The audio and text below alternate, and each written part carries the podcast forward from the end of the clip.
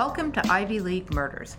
My name is Sarah Alcorn. I'm a Harvard graduate and a private investigator. And my name is Laura Rodriguez McDonald. I'm a University of Miami graduate, longtime crime aficionado, and part of a fourth generation NYPD family. Laura and I don't always agree on everything. With her NYPD roots and my criminal defense background, sometimes we find ourselves on opposite sides of the jury.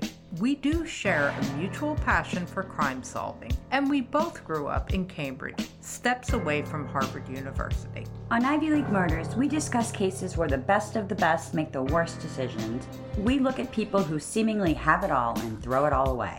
Hey, Laura. Murder.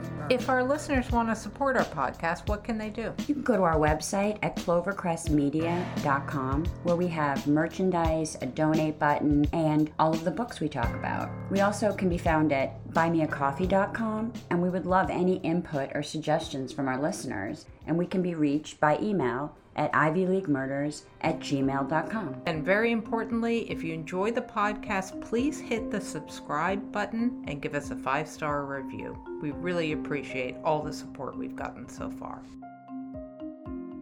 Welcome to Ivy League Murders. This week we have Long Island's vanished heiress. So it was a hot summer day, June 9th, 1937, in Stony Brook, New York. William and Alice Parsons began an uneventful morning on their sprawling Long Meadow estate, which was also an active farm where they raised squab. The Williams were considered landed gentry in Long Island. William took the train into Manhattan to run errands. At 11 a.m., Alice Parsons disappeared off the face of the earth according to one story. This is the story of her disappearance. So we're honored to welcome Steven Drielak, Steven's an internationally recognized expert in the area of hot zone forensics attribution, which, if we have time at the end, we'll ask him what that means. We're a little confused. He received his master's degrees from John Jay College of Criminal Justice and my favorite place, New York City. And he has over 30 years of law enforcement experience. And so we're really excited to welcome him. And his background is much more extensive than I'm mentioning, but I would be going on for 20 minutes if I was to read it all. So, welcome to the show, Steven. Well, thank you so much for having me here today. So, can you tell us a little bit about your past, your career, and what led up to you writing this book? Um, sure. I spent 25 years as a local law enforcement officer, in Suffolk County, Long Island, New York. I was actually born and raised on the eastern end of Long Island. I enjoyed a very nice career there. I eventually, after 25 years, I took a position in Washington, D.C as Director of Homeland Security for the United States Environmental Protection Agency, where I spent close to another 15 years. And then uh, I started my own consulting business after that, and I began uh, writing uh, historical fiction and nonfiction. Prior to that, I had produced about maybe a half a dozen uh, textbooks in my particular field. The forensics that I do is basically forensics inside of a containment suit. Most of my career involved wearing a containment suit and working around something that was either radioactive, biological hazard, or, or a chemical hazard. My involvement in this case is quite simple. There was a, a retired detective on Long Island who convinced the district attorney at the time, uh, back in the 1990s, that he had new information regarding the location of Alice Parsons' remains. Now, this is the late 1990s, and she disappeared at 37. But he was convinced of his information. He convinced the district attorney, who convinced the judge. And uh, over a period of a couple of years, we had two court orders to do excavations, archaeological digs, actually. We actually did these digs with Stony Brook University archaeologists uh, in an effort to find Alice Parsons' remains. Both of those digs are very interesting stories. Neither of them appear in the book, by the way. They were in the last chapter of the book, and uh, the publisher has a limit on how many pages you can have in the particular book, that chapter had to go. So wow. that was part of the story that the readers will get. Maybe someday we can talk about it. I'm really curious, Steven. What were those leads like after so much time? I mean, you're talking 1937 to the 90s. What was that lead on such a cold case? The lead was actually a short note and diagram. Quite frank, I, actually, there's a picture of the diagram in the book or the publisher may have taken it out. I just don't recall. But anyway, it was a, a small diagram and a small note sent to the postmaster of Stony Brook, Long Island in 1961. That detective I mentioned was a young detective at the time, and he handled the case. He actually tried to follow the directions on the note, and the note was very simple. There was a hand drawing of the farm with an X that said, She's buried here, dig here. Wow. And so he did. 30 some years later, after speaking to many, many people who grew up in the area and knew the farm, he decided that he had dug in the wrong place. And so, with new drawings and new um, new readings from um, local topography and, and maps, uh, he determined there was another place to dig. I was invited in on that particular excavation, which was my first start on the case. And a couple of years later, he developed additional information regarding an old cemetery where her remains may be. And uh, so we did a dig there also, court ordered. And so that was my involvement. Perhaps the most interesting part of my involvement in the case is when you read the book, you'll note that a very prominent character in the investigation was a local assistant district attorney by the name of Lindsay Henry. Mm-hmm. Lindsay Henry in 1937. He eventually became the district attorney. So did his son in 1978, Patrick Henry. And Patrick Henry hired me. Wow. Oh my that's that's what a, a connection. That's amazing. That's amazing. So let's back up and talk about some of the personalities who are involved in this case. I guess starting with William Parsons, our Ivy Leaguer. Yeah, he's our he's our Yale guy. So we wanted to speak a little bit about Yale and about he was part of another society called Psi Upsilon. So we feel that Skull and Bones kind of gets all the ink from Yale, rather. So we did a little bit of digging into Psi Upsilon. They have their creed, and it was founded in 1833. And they have their creed, and it's lifelong friendship and moral leadership, among other moral codes, basically. We did notice some notable Psi members, which are William Taft, Michael Bay, Nelson Rockefeller, and Dan Brown, the author of the Da Vinci Code. Psi U has 50 chapters. And I guess I read at Yale, it's actually now co ed, and the female members are called brothers, which I think is pretty interesting. And that was William Parsons. Tell us a little bit about Alice Parsons, who was considered an heiress. Is that right? Yes, yes, she was, mostly due to her uncle. Uh, th- this case, and perhaps one of the main reasons she disappeared, was due to her uncle, her mother's brother and his name was Colonel Timothy Williams. And Colonel Williams was a well known man at the time. He had worked for two different governors uh, in two different political parties. That's how well respected he was. And at one point, he left government service and became the president of the IRT. And for those who don't know what that is, that's the Brooklyn subway system, interrapid borough transit system. And as president, obviously he was he was a railroad person very wealthy. Alice's mother passed away at a very young age. Alice was six. Her mother was in her 30s. Her mother died of a blood infection after a miscarriage. And Alice had two older brothers, Howard and Frank. Alice's father, also named Frank, felt he could not raise a daughter. He would keep his sons, but he asked Alice's uncle if he would raise Alice. And he agreed the relationship between the uncle and Alice's father was not the best. There is a collection of Colonel Timothy Williams' letters at the New York City Public Library in the rare book section. Interesting. Uh, I had access to those letters and I read them. And there was communications back and forth in the 1920s between the colonel and, and Alice's father, and, and it didn't go well. Alice's father was trying to get a hold of the trust money that the children had in their name. It was a typical family squabble. So uh, Alice eventually went to live with the colonel, and the colonel took care of everything for her. He put her in the best schools. She went to the Porter School, as many people know, the Porter School in Connecticut. So many of our subjects do. Yeah. uh, Gloria Vanderbilt, Jacqueline Kennedy. I mean, that's that's the crowd that went there. She graduated there. He made sure that she did her trip through Europe. She was fluent in, in several languages and, of course, the arts. So she had a very good life with the colonel.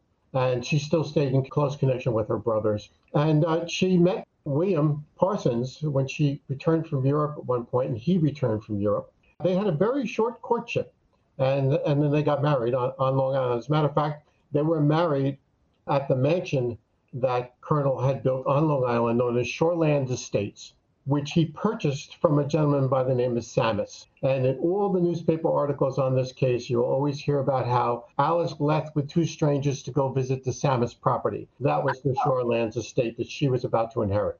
Oh, interesting. So, okay. And he came from means as well. His father was a paper magnate, and William stayed in his father's business for quite some time. As a matter of fact, William was in London representing the company for a number of years. Um, speculation by the press, misstatements by the press, tried to indicate that the housekeeper and William had had a relationship in England when he was working there for his father. That's not the case. They were there at two different times.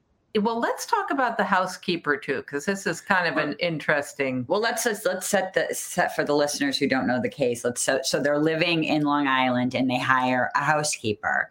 And so let, us just for the listeners who don't know the story, and they hired this housekeeper Anna. So can we talk a little about Anna and what she brings to the dynamic of this newly married couple. Yeah, and the, one of the reasons they hired a housekeeper, and this is kind of important, was that Alice desperately wanted to have children.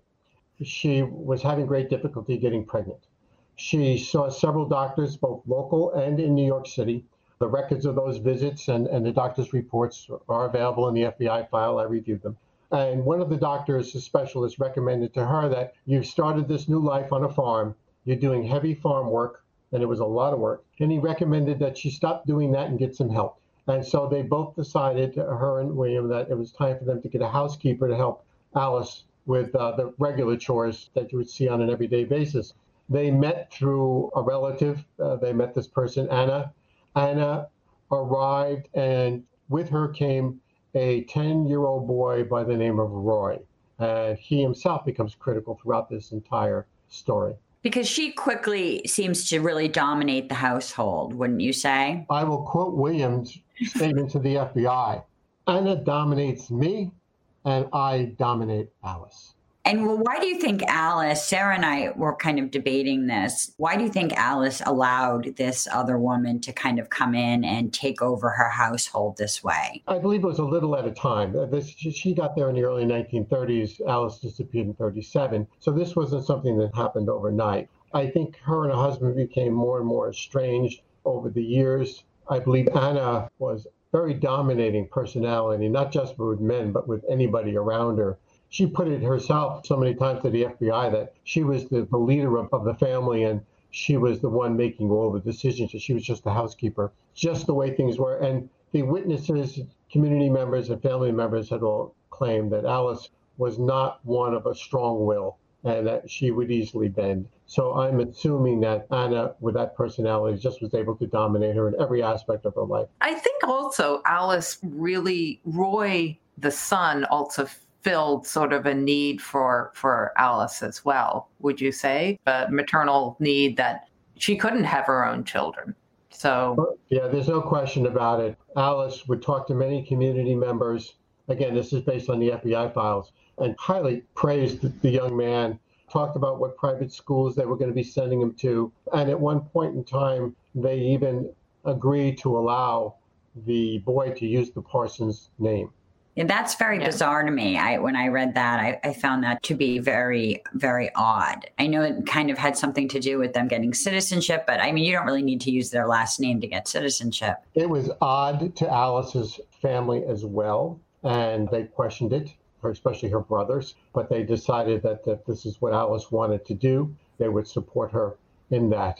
It was all couched around the idea that they were somehow or other protecting the boy and making a better life for the boy. Can you also talk about? I find it interesting that these people, that William went to Yale, Alice Parsons is set fairly well in life, and they choose sort of a farming lifestyle, which is quite a rigorous life. Can you describe Longmeadow Estate and their sort of setup there? I know that they were raising squab and trying to market squab paste. Now, can you kind of set the scene? Which we for, we, re- we researched, and now Sarah's going to make me squab. I am. First of all, I was there. I had the opportunity on the first archaeological dig to be on the farm. Of course, it had been abandoned When I was there in the 1990s, the farm, all the structures were still there, but the farm had been overgrown, and the property had been purchased by the uh, State University of New York and would eventually become part of Stony Brook University. But it was your typical farmhouse, two stories, a couple of bedrooms upstairs. There was a separate garage, small basement. They had actually, it was only about 11 acres in total size. It was qu- quite a nice piece of property set back. It had a circular driveway. And uh, they had a lot of outbuildings, uh, small little shacks for tools and different things. Of course, they had their coops where they were raising their squabs. Now, at the time, for some reason or other, the uh, squab paste became a big hit, especially at weddings. It was the caviar of Long Island, I suppose. What is squab paste? I mean, It's Because that one, the listener should know that this was quite a delicacy. right. Oh, like- absolutely. It's pigeon. They would slaughter pigeons. They would turn the pigeon meat into a paste, and they would put it into a can or a jar, and it was considered quite a delicacy. A pate almost, you know. Yeah, exactly. It is a pate. It's gone the way of like baked Alaska and fruitcakes, I think, you know. well, we looked up recipes for them, and the only ones were, we could find were on very fancy sites. So I think it's still very much a delicacy as far as this paste. yeah. One of the reasons that William went to New York City that day, that fateful day, was that he was meeting with distributors to try and find a larger market for their squab paste. And it was meetings that were actually set up by Anna Capriano with her Russian contacts. So he was meeting with Russian caviar suppliers who were going to explain to him how he could better market his product. So can we talk about that day? So let's kind of like start out that day and what what happened that day, the fateful day. Certainly, and, and I think for anybody who's interested in the story, the, the most important thing to know as the story is told, that there were only, at the time, there were only three people who knew what went on. That was William, Anna the housekeeper, and her son Roy.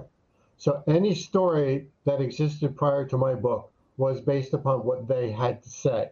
Every newspaper report, everything out there. But the FBI files were sealed until just a few years ago, so nobody knew the truth as to what actually happened or who said what. So the story that I will be happy to tell you will be their version of the story.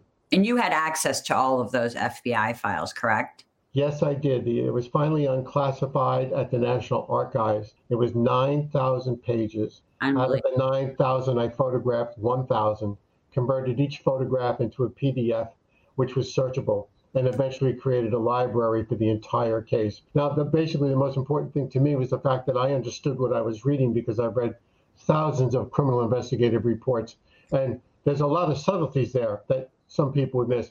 I've met two people who also looked at the archives, and each of them spent less than two hours and thought that they understood the case. Oh no. I spent 30 days going over 9,000 pages. And so there is so much information in the FBI files. Some of it is useless, so much of it is critical. Let's get back to that morning and what happened. Certainly. So that morning, uh, all, all three woke. They had breakfast together. Again, I'm telling the story from the combined stories of our three principals. Alice drove William to the train station, the St. James train station on Long Island, and he got on the train and he went into New York City and he had numerous meetings that day until late in the afternoon. All of those meetings were confirmed, even the early morning ones. The FBI sent people into the city. He did go to New York City. He did have these meetings. That part is true. Alice returned home after dropping him at the train station. As she was pulling into her farm's circular driveway, young Roy was on his bicycle going to school. He waved to her. She waved back. She then went into the house. She did some housework with Anna, helping put dishes away from breakfast. They did a little gardening, I believe. They did a little work in the coop area on the squabs. And at one point in the late morning, somewhere's around 11 o'clock, the time fluctuates from 10:30 to, to 11. A car pulled in, and in the car was a man and a woman. Anna and Alice were both in the kitchen. They looked out the window. Alice always greeted visitors, not Anna. So Alice left the house and went out to speak to the people in the car. Anna, after a few minutes, she could hear them speaking. She left the house and went to the coop area where there were some goslings that she was dealing with. And at that point, Alice appeared in the coop area and said, This couple want to see the Sammis property. Now, the explanation behind that is the colonel had passed away. The Sammis property, the Shoreland estate, was being broken up and Alice was one of the uh, key people in getting the inheritance. There was a house on that property, a small one, that they were looking to rent or sell. And so she was supposedly in the process of doing that. So it made perfect sense that she would be going to show somebody the Sammis property. Alice had changed from her work clothes into some dressier clothes, got into the car with these two individuals, a man and a woman, and left the farm. And that's the last anybody ever heard of Alice Parsons. So her husband comes home on the train, and Alice was supposed to pick him up at a train station. She did not appear. He called the house, spoke to Anna, the housekeeper. Anna said she didn't know where she was, but she had gone out with a couple of people to look at the Sammis property earlier in the day. Lots of phone calls to friends and family. And then finally, when uh, William gets home, he's dropped off by a cabbie. The cab driver acknowledges the fact that uh, uh, Anna met them at the door of the farmhouse. William goes in. He can't reach Alice, any of the family or friends. And he first tries the state police. They didn't answer their phone at their substation in Port Jefferson, so he called the Brookhaven Town Police. The call was answered by Lieutenant um, Stacy Wilson, and the first words out of William's mouth was, "Stacy, I need to see you right away." And that was the beginning of the investigation. Williams showed up with another officer about 15 minutes later, and that was the beginning of the case. And it, it, seems when they show up, the word kidnapping comes up very, very quickly, which Sarah and I were discussing, and just seemed like an odd thing that you would presume so quickly that there had been a kidnapping. The term kidnapping originated out of the mouth of Anna Capriano. To, to bring up the possibility of a kidnapping, she said that everybody knows she's in line for a big inheritance. And of course, nobody knew that this was not a Vanderbilt. You would not be able to find anything in any newspaper about her receiving a large inheritance unless you were doing an unbelievable amount of research. It just wasn't out there. So Anna was wrong on that aspect of it. Anna insisted that it could be a kidnapping. And more importantly, all through the evening, she insisted that they look for a ransom note. So bizarre that she's like leading the police. She was. She was. I think it's critical at this, this part to, to, to get into the ransom note because it's a very, very important part of the case. To set the stage, so this is now, uh, Stacy Wilson had gotten there sometime around 8 o'clock in the evening. Other investigators showed up. The local, one of the local assistant attorneys showed up. The state police showed up. The feds weren't involved yet. And so now we've got some uniformed officers from Brookhaven Town. Uh, by going through all of the reports, because every single person that arrived there was interviewed eventually by the FBI. So I was able to put together exactly who was in the house at what time, all during the course of the evening, right up until the time the ransom note was found. What I found was that there was only a handful of people, they were all law enforcement officers or assistant district attorneys who had never met the Parsons before. That left William, Anna, and Roy. Just those three. Sometime around 1 a.m., an investigator from the district attorney's office, I believe it was Walker, searched the vehicle outside. This is the very car that Alice reportedly drove to the train station. He searched it. He had a large flashlight. There was nothing in it. I read about that in the newspaper many years ago when I first was interested in this case. And it always bothered me because I've met law enforcement people in my life who do searches and they do it poorly. All right. And uh, it always bothered me that this guy could have missed that letter. All right, excuse me, that ransom note. When I read the FBI file, I realized he didn't miss anything. Because an hour later, it was searched again by another competent law enforcement officer with another flashlight. There was nothing in the car. On a third search, somewhere around 1.30, 2 o'clock in the morning, there was a note found on the floor of the rear of the car. It was in an envelope. Three quarters of the note an envelope were visible on the floor. So the first two people didn't miss this. This thing was planted at some point after the first two searches. Back to my point nobody in the house but law enforcement officers and Anna, William, and Roy. So one of those three had to plant the note. And and what did that note say? Yeah, and, and I'm sorry, I, I, don't remember the words verbatim, but they were looking for a twenty-five thousand dollar ransom. It was going to be paid at the Jamaica train station later on uh, the, the next day, the next evening. It was uh, printed. A copy of that is in the book. The copy of the ransom note photographed it. I did see the original mm-hmm. in the FBI file. It's available. Two very very important things about the note. First, the contents of the note were, within an hour of its discovery, leaked to the press. Now, why that is important is because just picture somebody trying to make a, a ransom payment with 100 reporters all trying to get pictures at the Jamaica train station. You're Right. The information got to the press by a trooper by the name of Sullivan, who sold the contents of the note for $100. Hmm. The FBI special agent in charge of the New York office got a call about 30 minutes after the note was discovered. He got a call from Norma Abrams of the Daily News. She was a very famous female reporter at the time, and she becomes critical at the end of this case. But Norma Abrams called the Sackett home, woke him up, and said, What are you doing about the big kidnapping case on Long Island? She, a reporter, knew about it before the FBI. Well, And so he, of course, got the ball rolling. Agents were rolling out of New York City by five in the morning, and we're going to arrive at the farm later in the morning. The last thing I'm going to tell you about the note, because it becomes an important part of the case later on, is that eventually they found that the, the paper that the note was written on was inside the house. Mhm. Um, there was a watermark on the note. It matched a watermark on a drawing of an airplane found in Roy's bedroom. Uh, he had a book on the shelf on the Great War, World War One, and it was folded inside. And they compared that paper to the, the ransom note later on at the FBI laboratory, and it was a match. And and I also just wanted to briefly say too that after the Lindbergh kidnapping, the FBI were getting involved in kidnapping. Is that is that correct? That was about five years prior to this case. Yes, uh, actually, the Lindbergh law had been passed, and uh, the Lindbergh ki- kidnapping law, which gave the FBI jurisdiction on kidnapping cases with a caveat. And that caveat was that the victim had to cross a state line.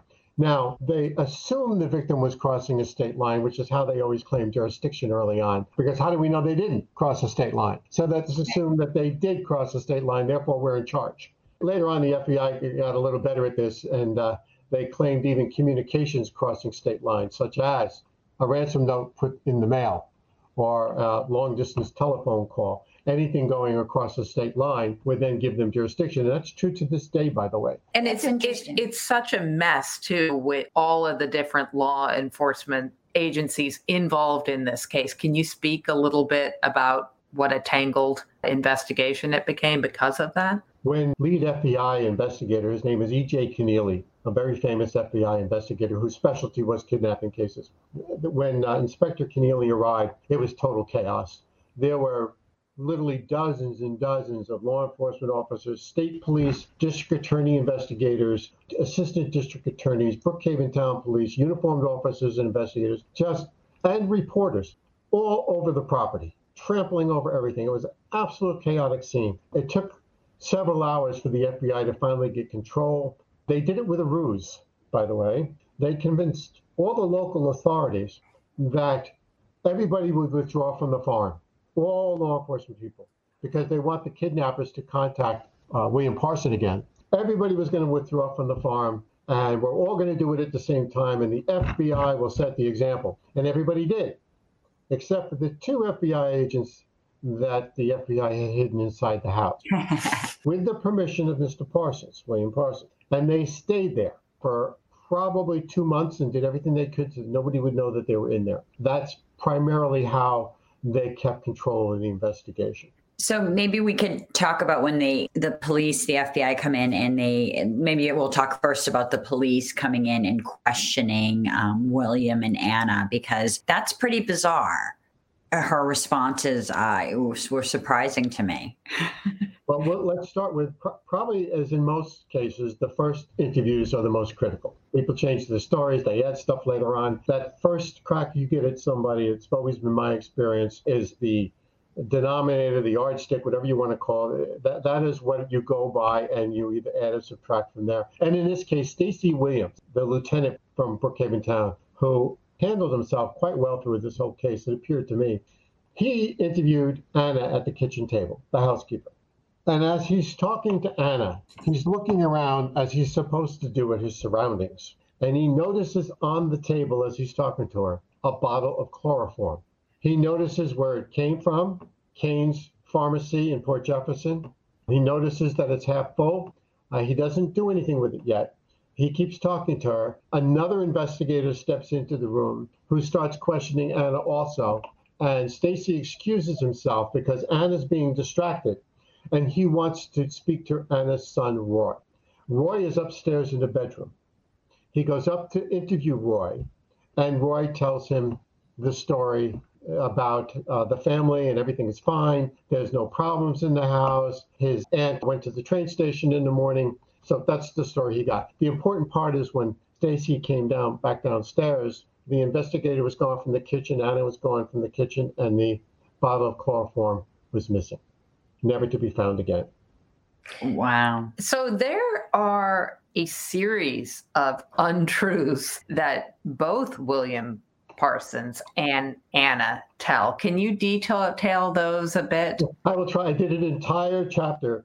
I think I titled it "The Lies." Right. You call them the nine lies, right? Yeah, there- there was just so many, and I don't even know where to begin. But I will. I'll stay with the chloroform for a moment. The chloroform was denied by William during the FBI interviews. It was denied by Anna. There was never any chloroform. There was never any bottle. The police are all making it up. And so, of course, what did the police do? They went to the pharmacy, and there at the pharmacy, chloroform even at that time was a controlled substance. You could buy it over the counter, but you had to.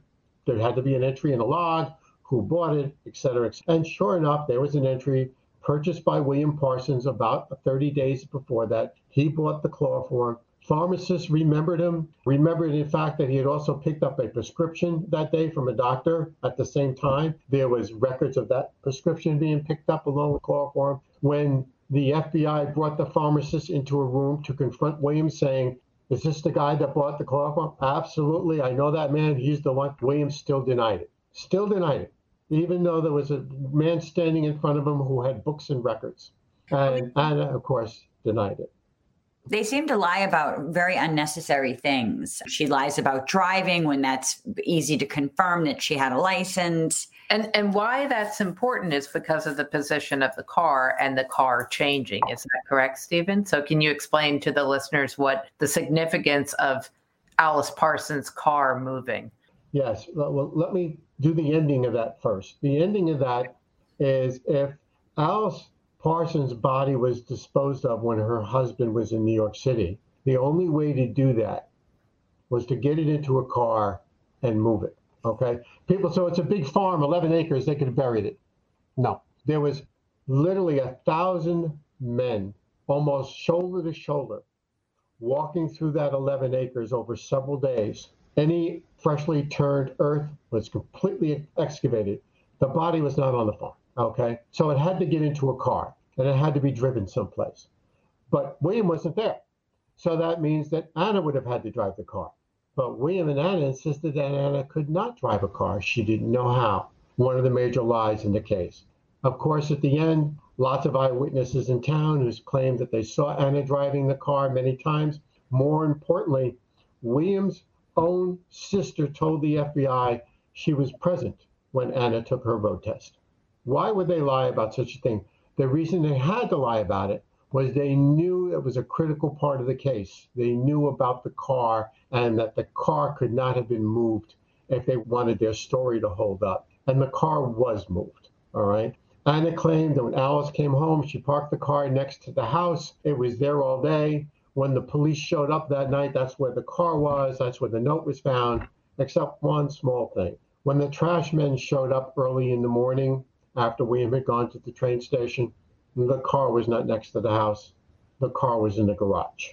Somebody had moved the car from the garage to the house. They just would not back off their lie about the driving until the very end. They eventually admitted that she could drive, but she didn't drive that day. That was their story. Do you think Anna was could have handled to disposing of the body herself as one woman? No question about it. First of all, Alice Parsons was a rather petite woman, and uh, Anna was, uh, to use the old phrase, strong like bull. And she was used to heavy duty farm work. Moving the body was not hard. She was 5'8, 160 pounds. That's, she's, you know, Sturdy. She's sturdy, you know. One of the other lies that it becomes important is when uh, Stacy Williams, in his initial interview with Anna, asked her to describe the two people in the car. Her initial response, I can't. I didn't get a good look at them. Two Mhm. hours later, when she's being interviewed by somebody else, she starts providing a description. A few hours later, she's being interviewed by another person. She adds to that description. Go all the way to the month of September, when she's interviewed by a newspaper reporter. Full details of the color of their suits, the hats, clothing, their physical uh, size, how much they weigh, and yet she's looking out a kitchen window at two people sitting in a car 30 feet away, and she's giving them basically their seat sizes. It, it, it was all made up. Let's put it that way.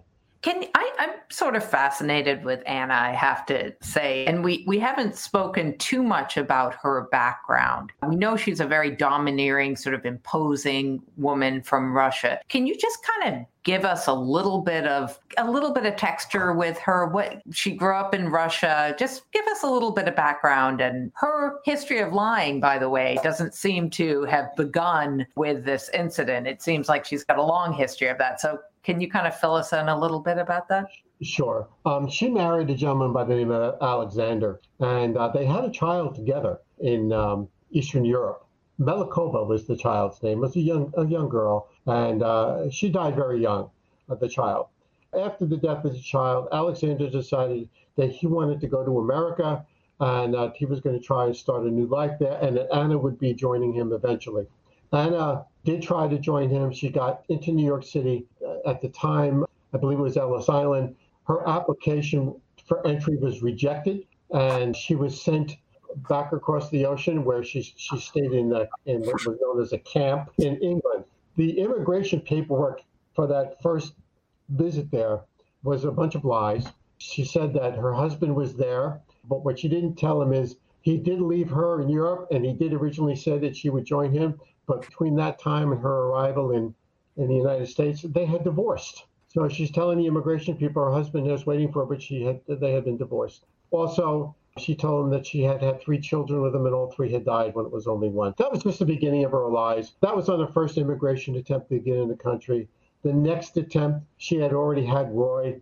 Uh, she claimed that uh, Roy's husband had been killed in a car accident in Serbia, which was not the case at all. And she just kept claiming different people were her husbands and that different people they all had died at different times. It, it was you actually needed a, a, an excel spreadsheet to keep track uh, of all of the stories that she told about her family life when she was trying to get into this country and the stories she told the fbi know anything about her background like when she grew up in russia or like did you grow up during like leninist russia? You know, the FBI did not spend a lot of lot of time with that. There was some talk about her family having been not members of the royal family, but workers for the royal family. They were part of the uh, either, and I want to say landscaping, but that's not quite right.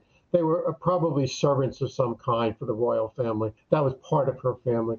I believe she had a sister and a mother, which she stayed in contact with over the years. I understand. The newspapers had reported that she was royalty, a Russian royalty, and she was not by any means. Uh, she was a con artist, uh, basically, and uh, she managed to get get away with it. She had one of those personalities. It didn't matter whether you believed her or not. She was going to tell her lies, and she could care less whether you believed her.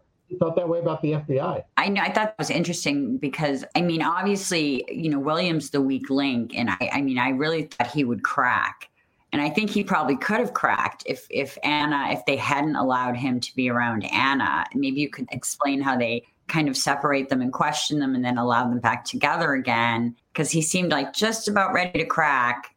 And and I think the central question people are kind of the investigators are saying, "Wow, are William and Anna what is the relationship yes. here? The, the core of the relationship was, and I, and I, I do believe this, is that eventually William fell in love with Anna. I don't believe it was the other way around. I don't believe Anna really cared that much for him. As a matter of fact, in her own words, she made a statement in 1961 that it was a business relationship. She needed somebody to take care of her son. But with William, he was just totally infatuated. He would become insanely jealous if another man even looked at Anna. It was a very, very uh, strange relationship. They, of course, denied there being a relationship. As a matter of fact, when Stacy Wilson showed up at the house that night at 8 o'clock in the evening, within the first three minutes, the first lie was told. When William walked Stacy Wilson, lieutenant, into the living room and said, Oh, by the way, this is Anna Parsons, yeah. my sister, or something. It was so bizarre that he would lie about something like that. It, just bizarre. Now, the relationship between them finally came to light. The FBI did a thorough search, and, and having been an investigator who went into many facilities, I've had to do this myself. One of the best places to look for evidence is the sanitary system. And uh, they uncovered the sanitary system. And keep in mind, at this point, they knew full well that Alice Parsons was desperately trying to get pregnant, seeing specialists, doing whatever she could, hiring a housekeeper. But the sanitary system was filled with used condoms. Oh. Obviously, they weren't being used by, with Alice. Exactly. And so the, the, the, FBI knew right almost from the beginning that there was a sexual relationship between the two. Now, the FBI, on at least two occasions, brought them in to New York City to be questioned at FBI headquarters. This in itself, and I'll leave it to the book, but it was a monumental task to get them out of the house in the middle of the night under the nose of the hundreds of reporters that were staked out. But they managed to do it with the help of the two hidden FBI agents who were inside the house. Mm. But they got the, the two of them into New York. And there were times in these interviews where they would take one person out of the house, say William, get him in a car, bring him to New York City. Then they'd go back for Anna. And William didn't know that Anna was also being taken in, and they'd be questioned separately. You are absolutely right. There was a point in the investigation when William was ready to crack. And as a matter of fact, and, and of course the, this was not reported in newspapers, they didn't know, William gave a written sworn confession to being involved in the murder of his wife. He would not give the details, but he kept saying that he was responsible for her death. And the uh, details of that confession are in the book. The FBI were so convinced that night that he was going to give more details. They felt he was going to confess, but they thought he would have more details. They brought in a special person to sit in the back of the room to listen to the confession. That person was the director of the FBI, J. Edgar Hoover. Wow. He came in from Washington, D.C. This was an important case. He supervised this case himself and sat on top of it every single day. There were communications between Hoover and Kenneally. And he was in the room when William Parsons gave his partial confession. I'll call it a partial confession. And I don't mean the Monday, Monday morning quarterback, the FBI. I don't know whether I would have done anything different. Uh, I think they did a marvelous job most of the time. But in this one instance, looking back, you would say, we shouldn't have done that. And after they got that confession from William, William and Anna into a room together, and it didn't go well.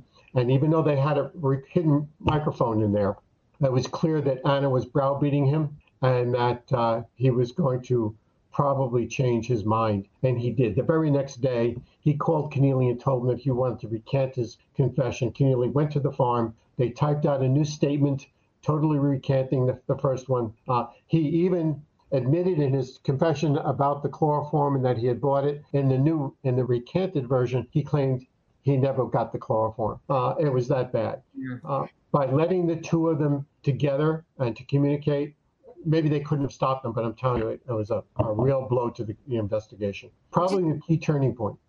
It seems like there was so much circumstantial evidence here, and in, you know they say you can indict a ham sandwich. I mean, was there no indictment because of the no body? I mean, I know today you can indict without a without a body, but it just seems it was a pretty blatant that they did it and there was never an even even an indictment. Well, first we have to define they. The FBI had no jurisdiction. There was no proof whatsoever that there, she crossed the state line or that there were communications across the. I shouldn't say that. No, I'm sorry. Th- those were ruse. Uh, we need to talk about the letters in the yes. Yes, we uh, the letters.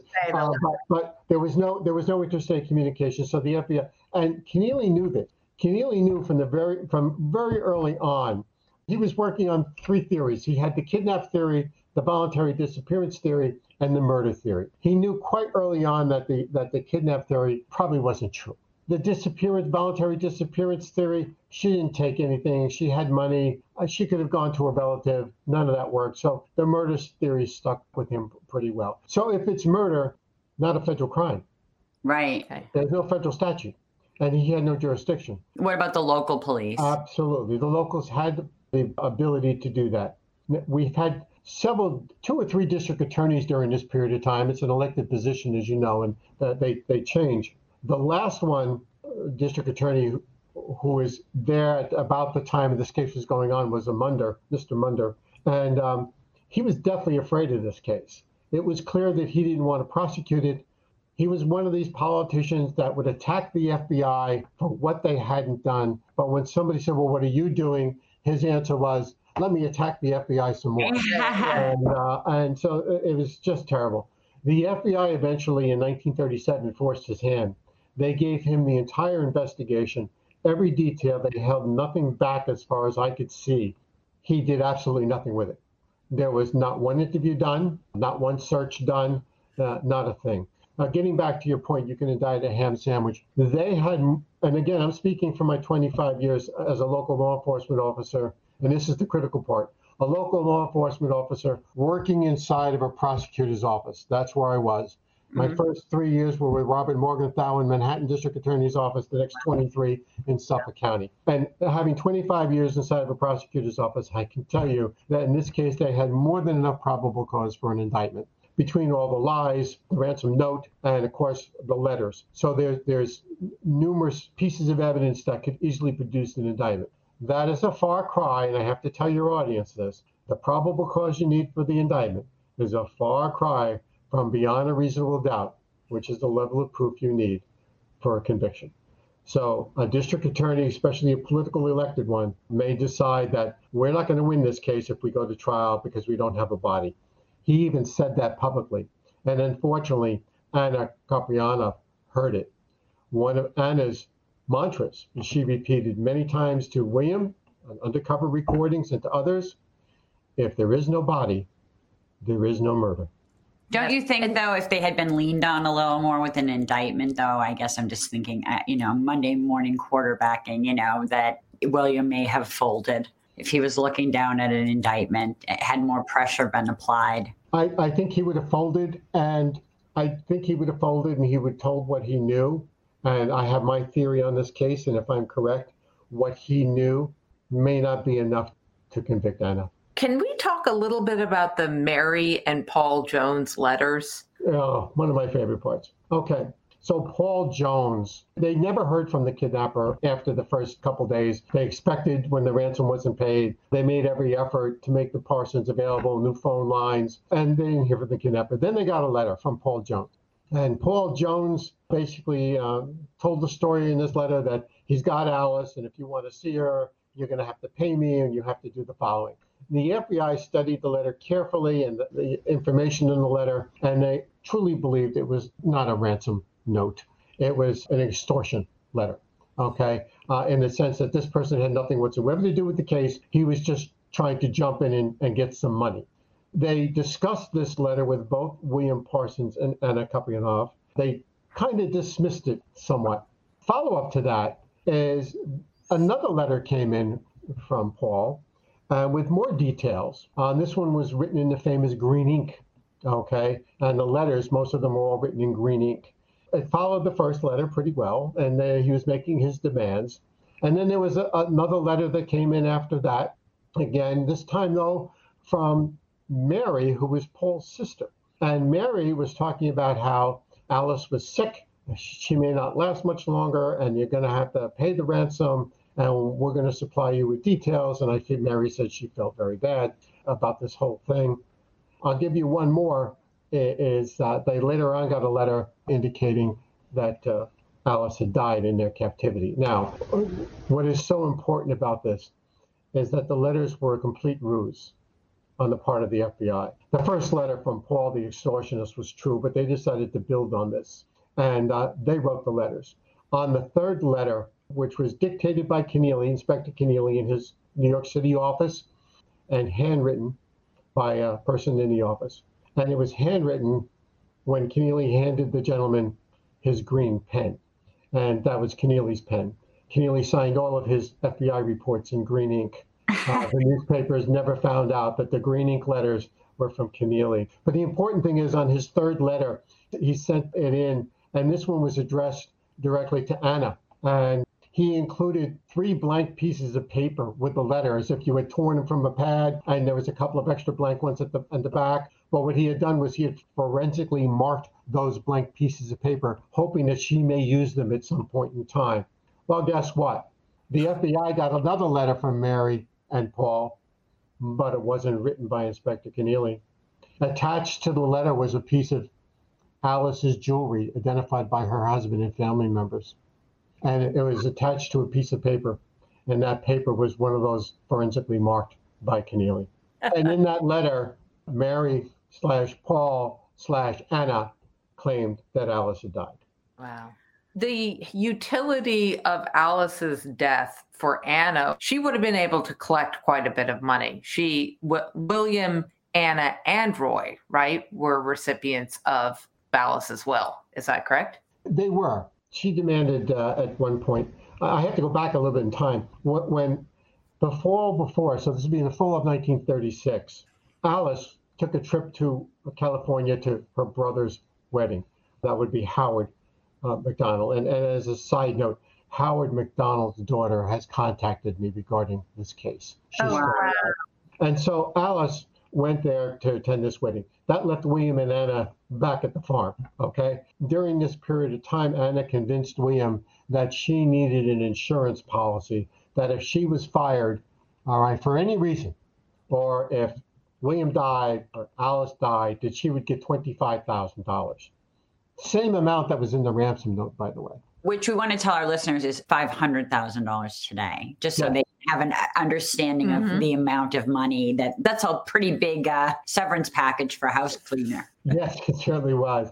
And so uh, he went so far, William, as to, to draw up a legal agreement. His attorney at the time, whose also name was Sammis, I believe, was absolutely against it, but uh, William insisted. Anna and him had a major blowout at that about at the same time when William's wife, Alice, contacted him to ask how he was doing. And Anna flipped out over this, that he should not be talking to his wife, and she didn't want that to happen anymore. The fight resulted in William tearing up that agreement. Now, six months later, 30 days before the actual kidnapping, the wills for Alice and uh, William were changed. There was money put in there for Anna, and uh, William was responsible for that, and some money for Roy. But I've examined all of that documents, and so did the FBI.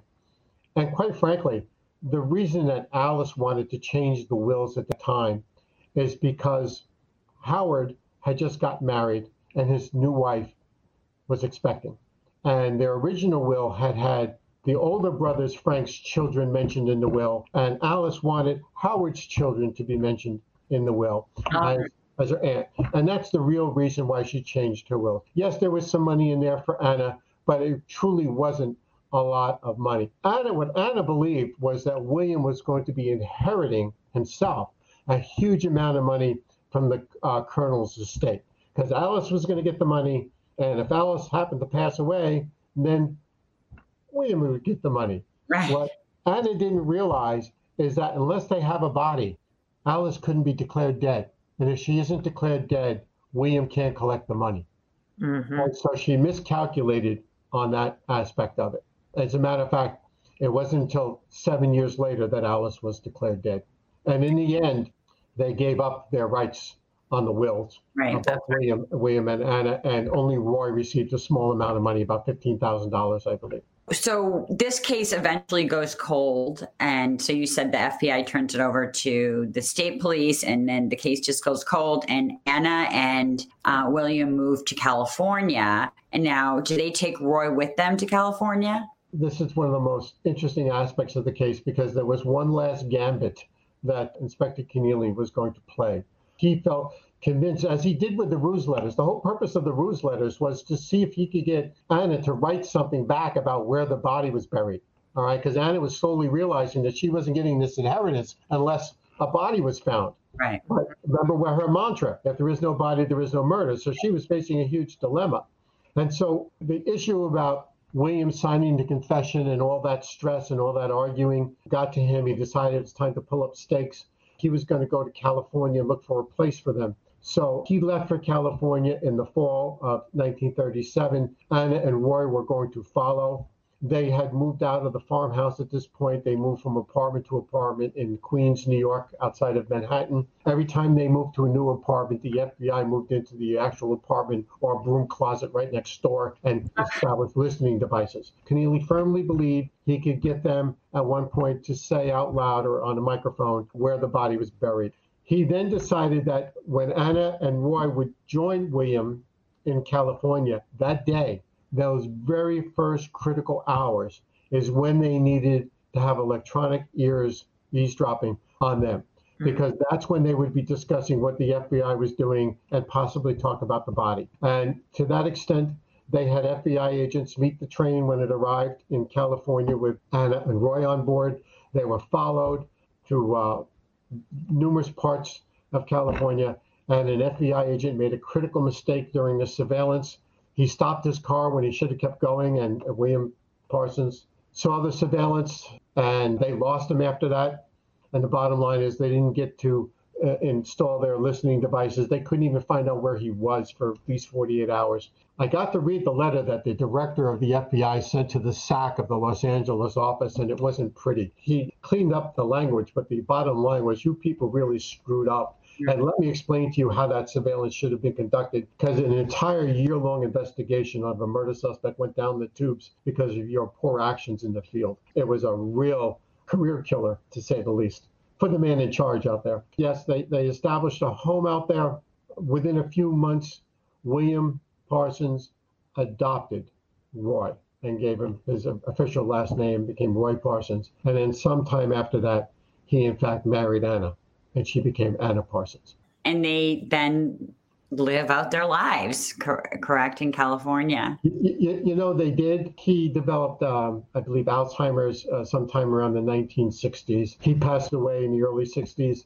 An interesting side note is that the note came into Stony Brook in 1961. The, the local police were asked, the sheriff's office out there, to go interview them and to see what they knew about this note, this letter. And uh, he was in bad shape then. Uh, he could barely speak, and it did all the talking for them.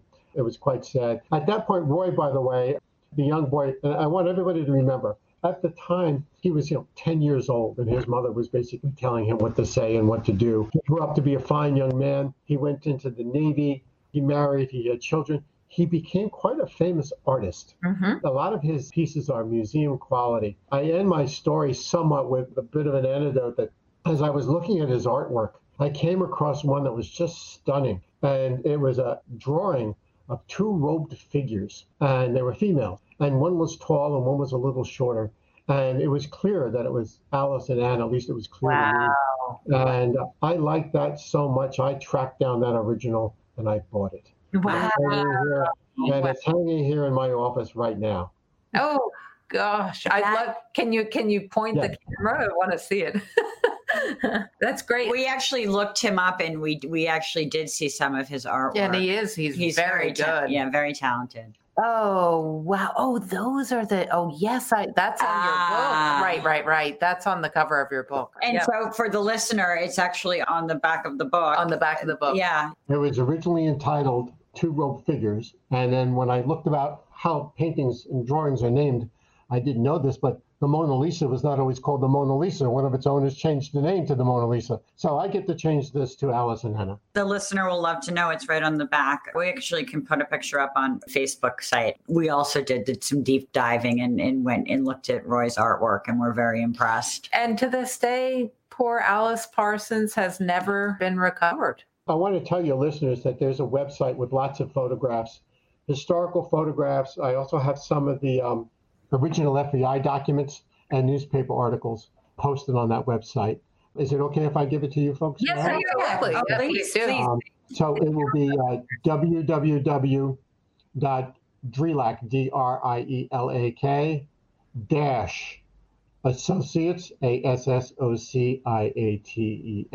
dot com, backslash, one word, Alice Parsons, A-L-I-C-E P-A-R S O N S. And you will see lots of photographs that aren't in the book, some documents that aren't in the book, and I think it's a pretty good. Oh, and there's also family trees to keep track of all the cast of characters. Wow. We can put, we'll, we'll also share that on Facebook. Absolutely. We'll share the link on Facebook so everybody who wants to really go deeper on this case can, besides ordering the book, which we encourage everyone to do, they can also look at the pictures because it's fascinating. And I love that you put pictures in the book. I love it when, Yes, when me authors too. do that. Yes. You, you wrote this so well, it almost reads like a novel. And, you know, to have the pictures there, really, you paint such great characters with each of them. And then when I see their pictures, they really become very real to me. Very much so. Steven, thank you so much for your time. And we really appreciate it. Yes. If you like this story, I, I hate to do self promotion, but I have a historical fiction series of books that I have written. And the very first book, by the way, includes Alice Parsons. I included her in my historical fiction, and everything is true right up to the point she gets into the car. I put that in my story, and it involves both her and also the RMS Republic, which is a real ship that sunk in 1907 off the coast of Nantucket with 1.3 billion on gold on board. That's right. And I've written my third one, which was just published last month. And uh, well, they're all entitled with subtitles, but it's Murder Season in the Hamptons, which is where I grew up. That we'll put that up too because and that's a great title and I love the Hamptons. Yeah. it's, it's fascinating and it kind of goes goes along with. Of our course you do, ideas. darling. Yes.